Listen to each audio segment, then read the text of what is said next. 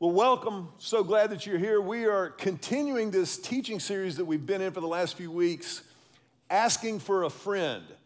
And throughout this series, what we've been doing is kind of tackling head on the hardest questions, the biggest challenges that get presented to the Christian faith.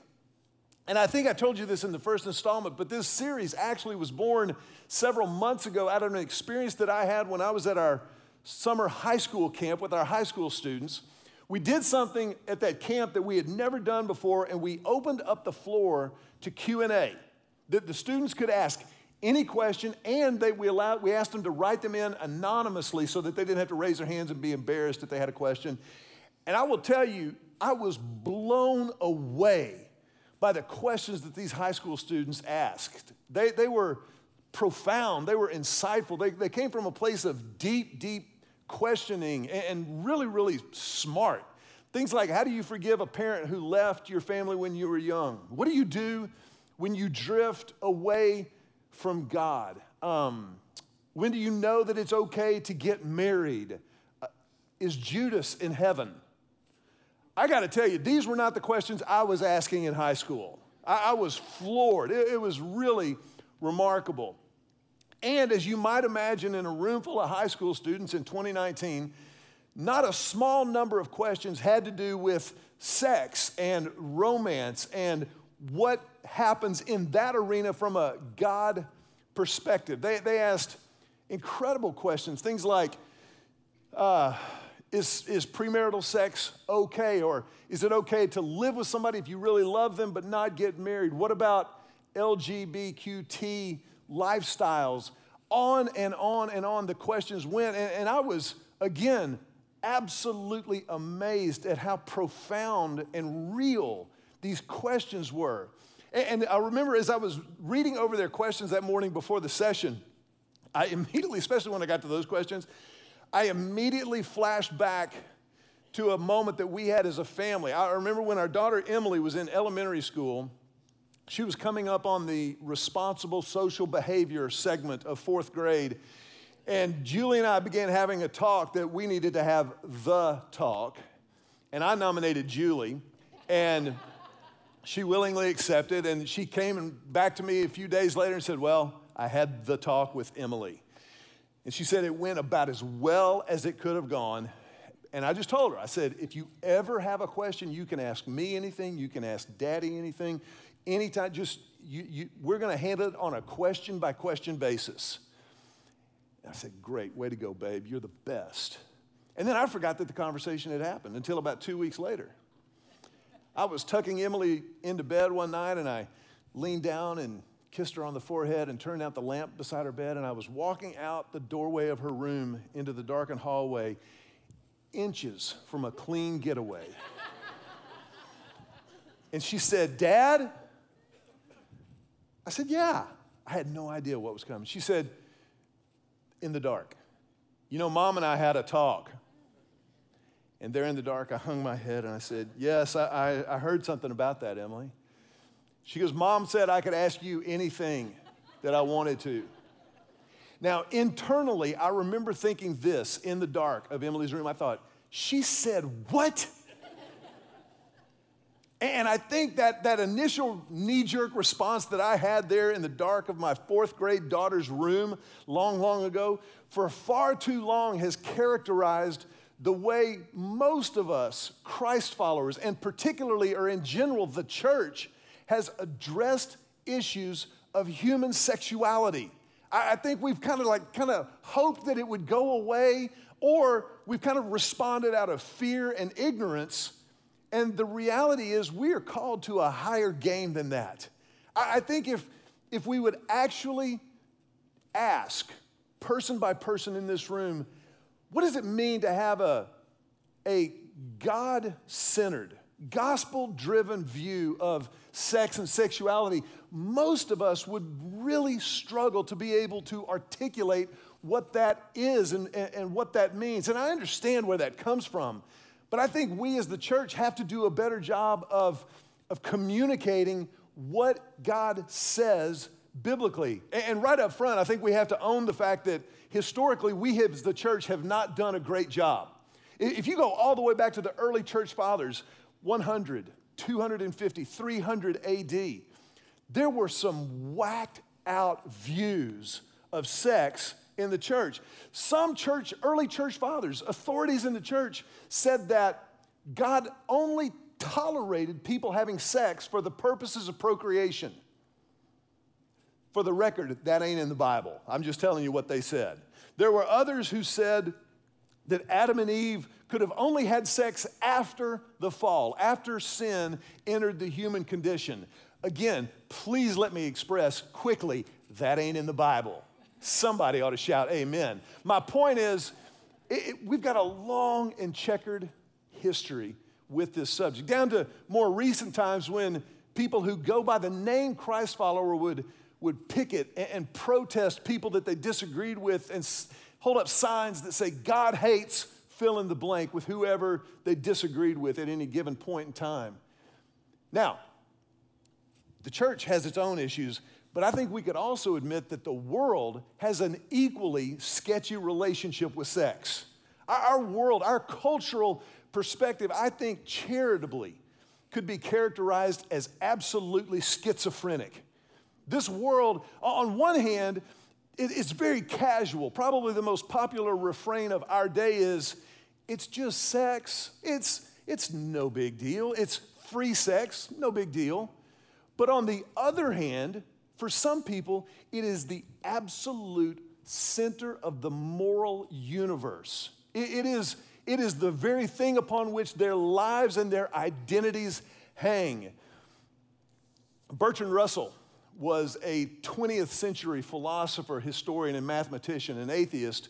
He won the Nobel Prize in 1950 for his contribution to literature.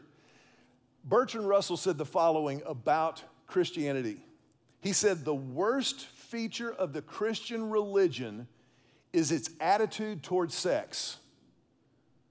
Ooh, that's an indictment, not of Christianity, by the way, but of Christians. It, that's not a biblical view of sex. At the same time, the secularist, the naturalist of the 20th century that we have inherited their philosophical, cultural worldview says that sex is the be all and end all. Margaret Sanger was a 20th century activist whose work led to the founding of Planned Parenthood. I'm gonna put her quote on the screen here behind me. This is what Margaret Sanger said. She said, Sexual liberation is the only method to finding inner peace and security and beauty. Through sex, mankind will attain the great spiritual illumination which will transform the world and light up the only path to an earthly paradise. Whew, wow. Now, listen, as, as a fan of sex, that's a lot to ask, even for sex. so, so which is it? Is, is it? is it just sex or is it the only path to spiritual illumination and enlightenment? The world tells us it's both. And I think that it's incumbent upon us who go by the name of Christian to, to do the legwork, to do the homework, and know what God says. That's part of what we've wanted to do throughout this series is to, to be able to articulate not only what we believe, but why we believe it. it, it is so important. And, and I believe with everything that I have that if we will do that, particularly in this subject, I think with everything I have, the world will be a better place. I think you and I, if we will do the work, if we will adopt and appropriate what God says about sex, that you and I personally will be more content, more fulfilled overall, and especially in this area. I think we'll be better husbands and wives. I believe we'll be better moms and dads. I think if we would more lovingly and more openly communicate God's ideal and what God is calling us to and what He's created us for in this arena, I think our world would be a better place. I think there would be less abuse and confusion. I think there would be more peace and satisfaction. I think that, I think that God has something so great for us in this arena if, if we will do the work. Turn to your neighbor and tell them right now, like you mean it, with a smile on your face do the work. Now, just, just so we understand and kind of understand the baseline, Hebrews chapter 13, I think, gives us a great place to start this conversation. Hebrews chapter 13, verse 4, the Bible says this Marriage should be honored by all. Say all. All. all. And the marriage bed kept pure, for God will judge the adulterer and all the sexually immoral. Now, there's a lot packed into that verse, so let's just kind of take it aside. First of all, marriage in God's economy is a big deal. We're, we're going to come to that in just a second. Marriage should be honored by all, whether you're married or not single, married, engaged, divorced, undecided, whatever your category, we should all honor marriage. I was very, very blessed. I had a front row seat to that, even though my parents were divorced.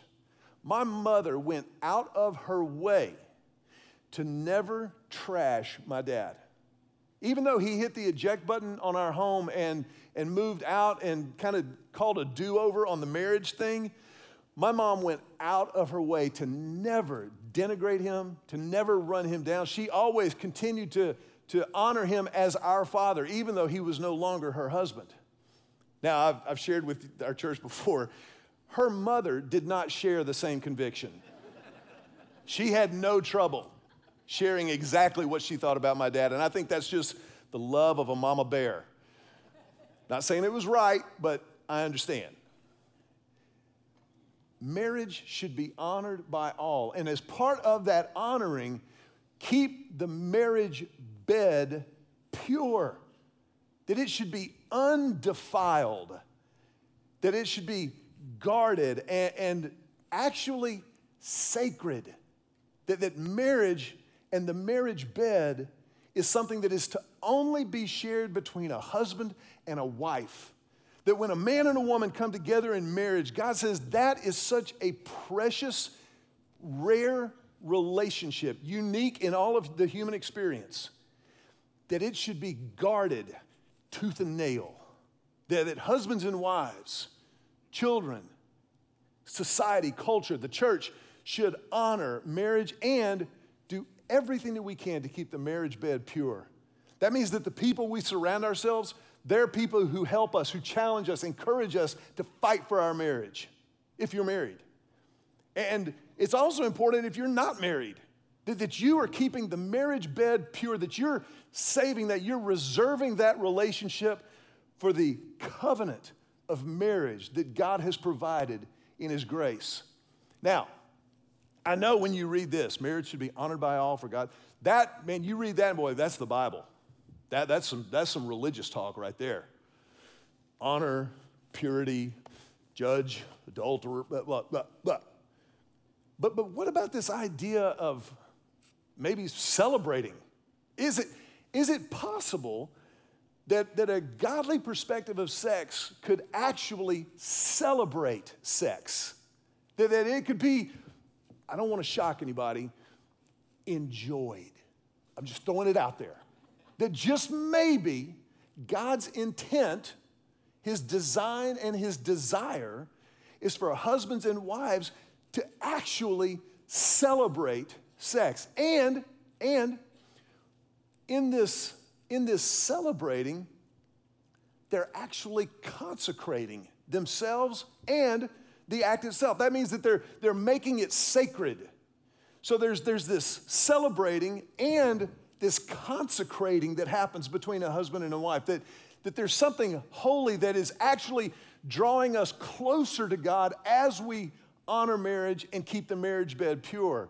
And, wait a minute, but wait, there's more. Not only are we celebrating, consecrating, but as we celebrate and consecrate, the Holy Spirit of God uses that one two punch to regulate the influence of sex in our lives so that it never becomes a, it never becomes a tyrant, that, that no counterfeit version of it becomes, becomes like a, a binding, like a, like a a substance binds an addict. That, that in God's economy, there is celebrating, there is consecrating, and there is regulating all together as we honor marriage, all of us, and keep the marriage bed pure. That's, that's what's going on there. Now, God's not done. look at what else God says in the book of Proverbs, chapter 5. Proverbs, which is God's book of wisdom, of living out God's wisdom in our lives. This is what the book of Proverbs says about wise people sexually. Drink water from your own cistern, running water from your own well. That is poetic language, ladies and gentlemen. He ain't talking about water. May your fountain be blessed, and may you rejoice in the wife of your youth. A loving doe, a graceful deer, may her breasts satisfy you always. May you ever be intoxicated with her love. Somebody ought to shout amen. and just, just so we're clear, when it says, may your fountain be blessed, that's not the bird bath in the backyard. That's exactly what you're thinking it is right now.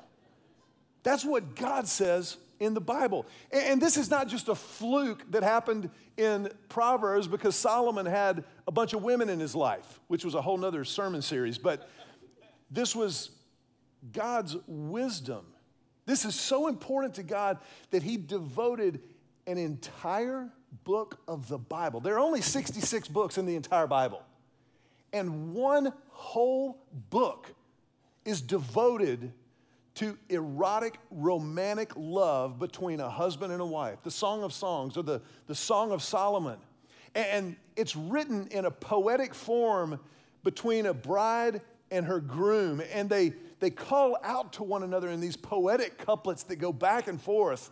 And I'm, the, the Song of Solomon is so direct, some might even say explicit, that in Jewish tradition, Jewish children were not allowed to read it until they reached a certain age.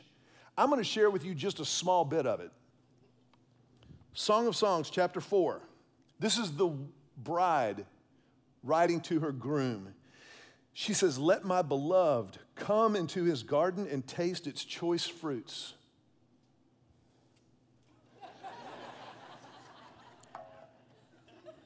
I, I don't know how else you read that. But, I mean, and that's the woman. That's a woman who is safe, who is secure, who is drawn and attracted to her man. That's in the Bible. That's just the part I could read to you. now, men, the bar is very high for how we woo our women romantically. Here's what the groom said. I don't have this on the screen, but just listen. Just listen to this. This is what the man says to the bride Your teeth are like a flock of sheep coming up from the washing. Each has its twin, not one of them is missing.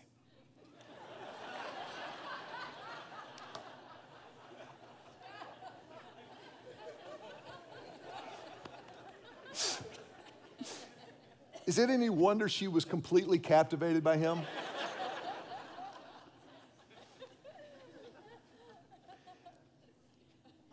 but do you understand? God, God has given us this gift to celebrate, to celebrate within the protected, guarded confines of covenant marriage. This, this is what God, I mean, it, it, blows my mind to think that people walk around like, like Bertrand Russell and think that somehow God and, and therefore Christians are anti sex. God invented it. I mean, this was his idea. He, he put all of those nerves where he wanted them to be. He, he wanted us to be fruitful and multiply. so he, he made sure that we wanted to. And if, if we want to, that's okay. It, it's to be celebrated. But I think it's important to understand why. Because here's the thing if it's only about the physical, if it's only about the celebrating, then we're missing. We're, we're missing the underlying why. And the underlying why is really, really, really important. To, understand this, go, go all the way back to the beginning. In, in Genesis chapter 1, you see God creating. In the beginning, God created the heavens and the earth, and, and He made everything that there is. But the crowning achievement, the piece de resistance of His creative genius, was you and me. It, it was people.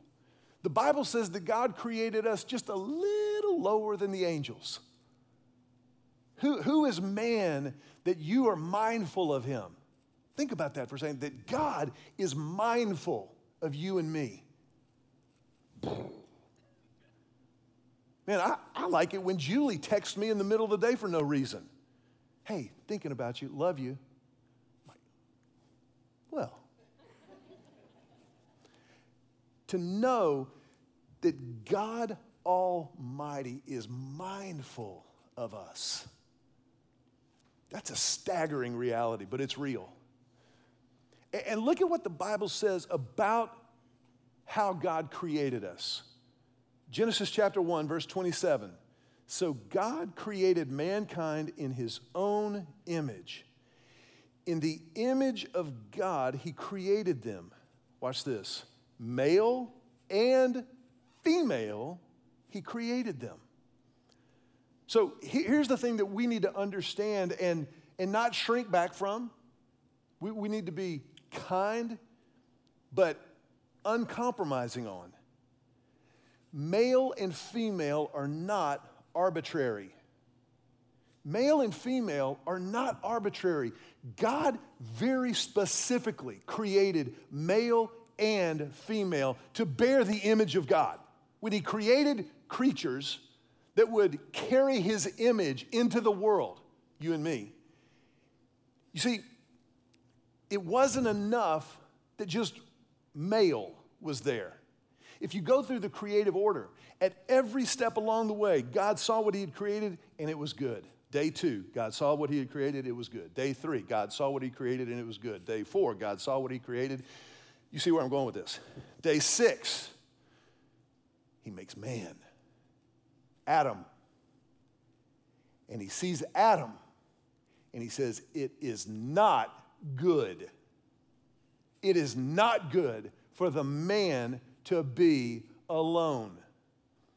Now, there are some logistical, some housekeeping issues, if you will, attached to that reality.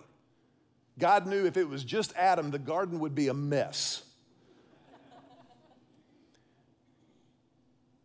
but it's not just for that. You see, Adam by himself could not accurately represent the character, personality, image of God. He needed a woman. Somebody help me preach. He needed a woman to also complement the image of God that he carried. And when man and woman come together and become one flesh, that is the most accurate representation of the image of God that humanity can ever represent. That's it. There is no better picture than a husband loving his wife, submitted to her, a wife loving her husband, submitted to him, united, not just one in flesh, but one in flesh, one in spirit, one in mind, one in heart, in every way. God created man. In the image of God, He created them male and female. That's why male and female covenant marriage is consecrated, it is sacred, it is set apart, it is different. Look at Ephesians chapter 5 in Ephesians chapter 5, Paul says, he quotes Genesis. He says, For this reason, a man will leave his father and mother and be united to his wife, and the two will become one flesh. Can I just take a time out real quick? That's a whole nother sermon. Men, you got to leave mama. Women, you got to leave dad, dad. You, you leave your family of origin to create a new family. It's a new priority. We continue to honor our families of origin, our parents, but this is the new priority. For this reason, a man will leave his father and mother. Then Paul says this this is a profound mystery, the greatest understatement in the whole Bible. A man and a woman become one. I'm sorry, what? But I am talking about Christ and the church. So now all of a sudden, this thing called marriage, this, this sexual relationship, is not just about the two people participating in it, it is also about Jesus. It's also about the proliferation of the good news, the gospel of Jesus Christ. So that hopefully, prayerfully, when, when people see the way I treat Julie, or they see the way that Julie treats me, they're like, and there's something different about them in, a good way. that that I, I, I want, I want what that is. Because we're representing Jesus. So now all of a sudden, it's not just about my physical gratification, my urges, my appetites. There is a massive why attached to the what. And the why is, the purposes of God. And when you understand that, then you kind of go, as a husband and a wife, or maybe a, a one day husband or wife, you go, that gift is worth guarding. That, that gift is actually worth celebrating, it's worth consecrating, and, and it's worth regulating and, and not allowing any, any counterfeit to rob what God has in store for me, to rob what God might do through me in this arena. Now, I fully understand how countercultural this truth is. I, I get it. I, I don't live in a cave, my head in the sand. I get it. But this is the truth. And we do ourselves, we do our children, we do our world a disservice to not proclaim the truth in love. The truth in love. This, you see, here's the deal. As a church, we have decided, after a lot of prayer, a lot of counsel, a lot of study, that this idea of covenant marriage between a man and a woman, that is such a big deal. That's a hill we'll die on. That's, that's not up for negotiation. Now, we have to communicate it in love. We have to be kind. But I would suggest to you that affirming any kind of brokenness, any kind of diversion from what God has laid out, that's not loving. That's not kind. To tell somebody, yeah, go for it. It'd be kind of like that night that I had the conversation with Emily, if, if I told her in fourth grade, you know what, Emily, God has given you this gift that He wants you to give to your husband one day, but whatever you f- feel like doing with it, that's okay. That's, a, that's actually, that's what God, that's a good thing. What would I be doing? That's, that's not loving. So sometimes when you love somebody, you, you have to tell the truth. And, and I think our, our example, again, is Jesus. There's that classic moment when the religious watchdogs of his day threw at his feet a woman who had been caught in the act of adultery. And, and they, were, they were using her the same way she had already been used. They, they just wanted to use her to make a point, to trap Jesus.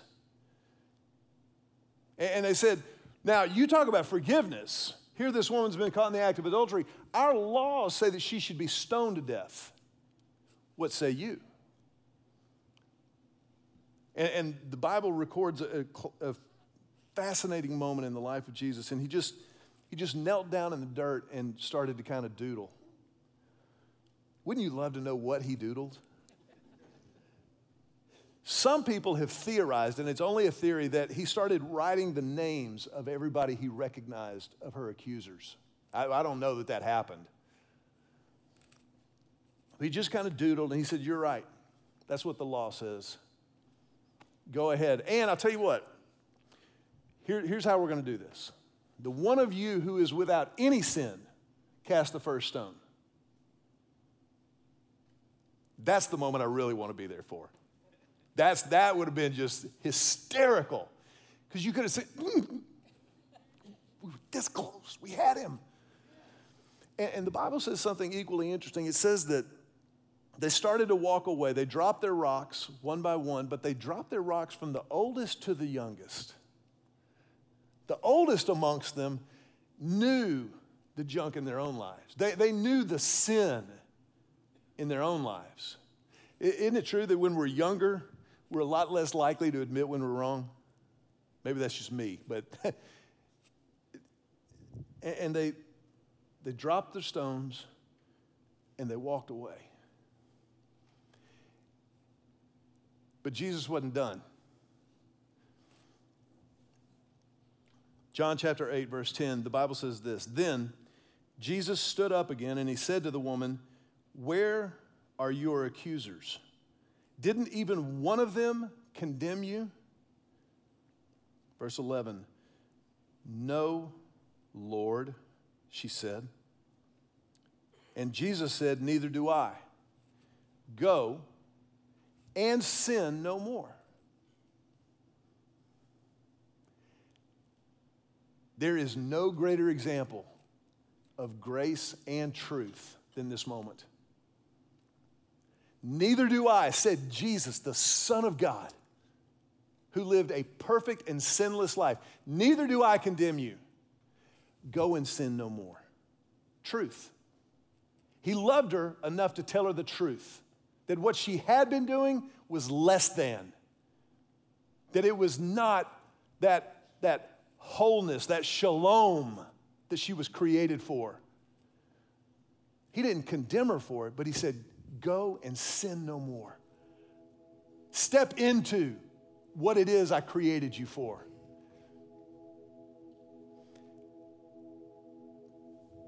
That's our example as followers of Christ. But I caught something in this passage that I'd never seen before. I, I love the Word of God, I love the Bible. I, I've, been, I've been reading this story since I was, I don't know, middle school, high school, a couple of years ago. It's been a minute. I've never caught this before.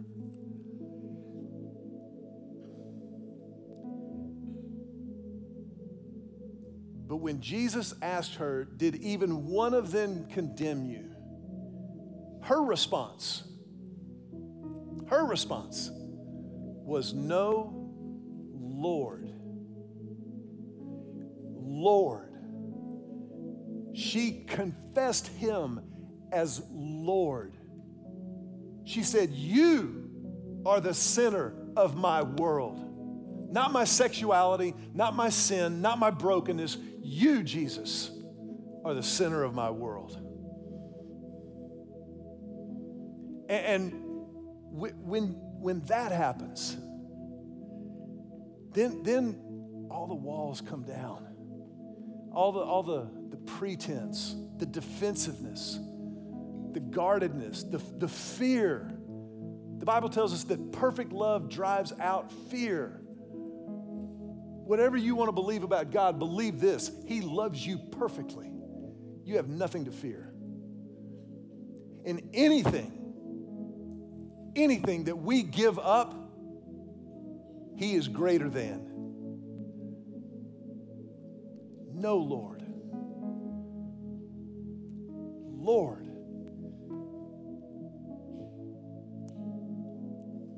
I want to ask you to bow your heads for just a moment. And in this moment, I want to ask you who or maybe what is the Lord of your life? Is there something or someone sitting in the place of Jesus Christ? Maybe, maybe for you it is sex or, or some counterfeit of sex.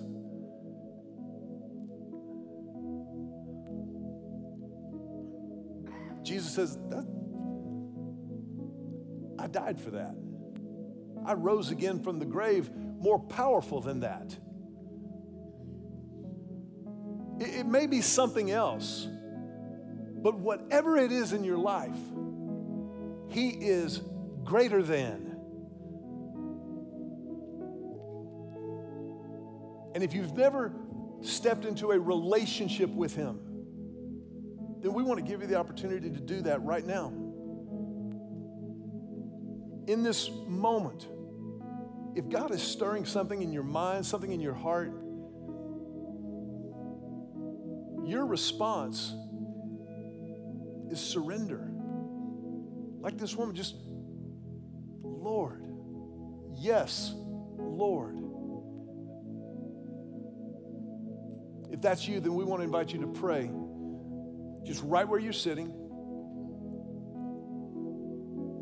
Pray that yes prayer right now. Just silently talk to God from your heart to His and say something like this. Just say, Yes, Lord,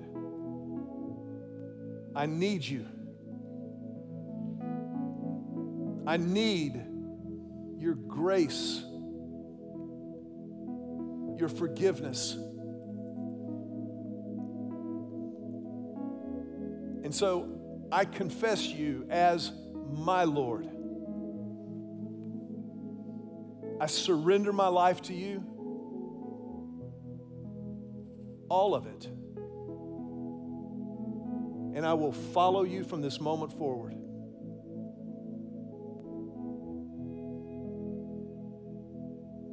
Jesus, thank you. Thank you for loving me and loving me enough to tell me the truth. I pray this prayer in your name.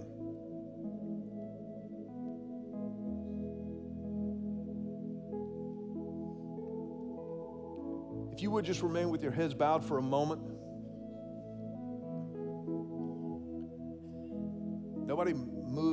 Stirring because this is sacred ground that we're on. But if that was your prayer, this is the greatest moment of your life. Because this is the moment upon which God will build every other moment, not just of this life, but forever. And as a church, we want to help with, with what's next. And so I want to ask you to do just a couple of things before we leave in a minute. Right now, if you just prayed that prayer, would you take out the program that you got when you came in? and just start filling it out. The connect card that's inside there. Open it up, you'll see there's your name, contact information, and just below that is a place to indicate that I committed my life to Christ this week.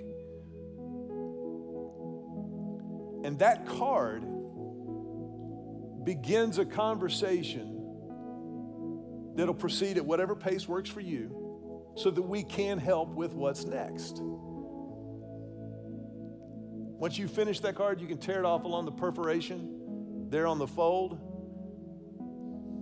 And on your way out, if you would just make sure that you hand that card to one of our ushers, our host, or to one of the folks underneath the hub, at the hub underneath the big front porch out here. Second thing I want to ask you to do, if you would just raise your hand. If you just prayed to receive Christ for the first time and you meant it, would you just raise your hand? Lift it up and hold it up in the air for a second as a statement in your life and the life of this church.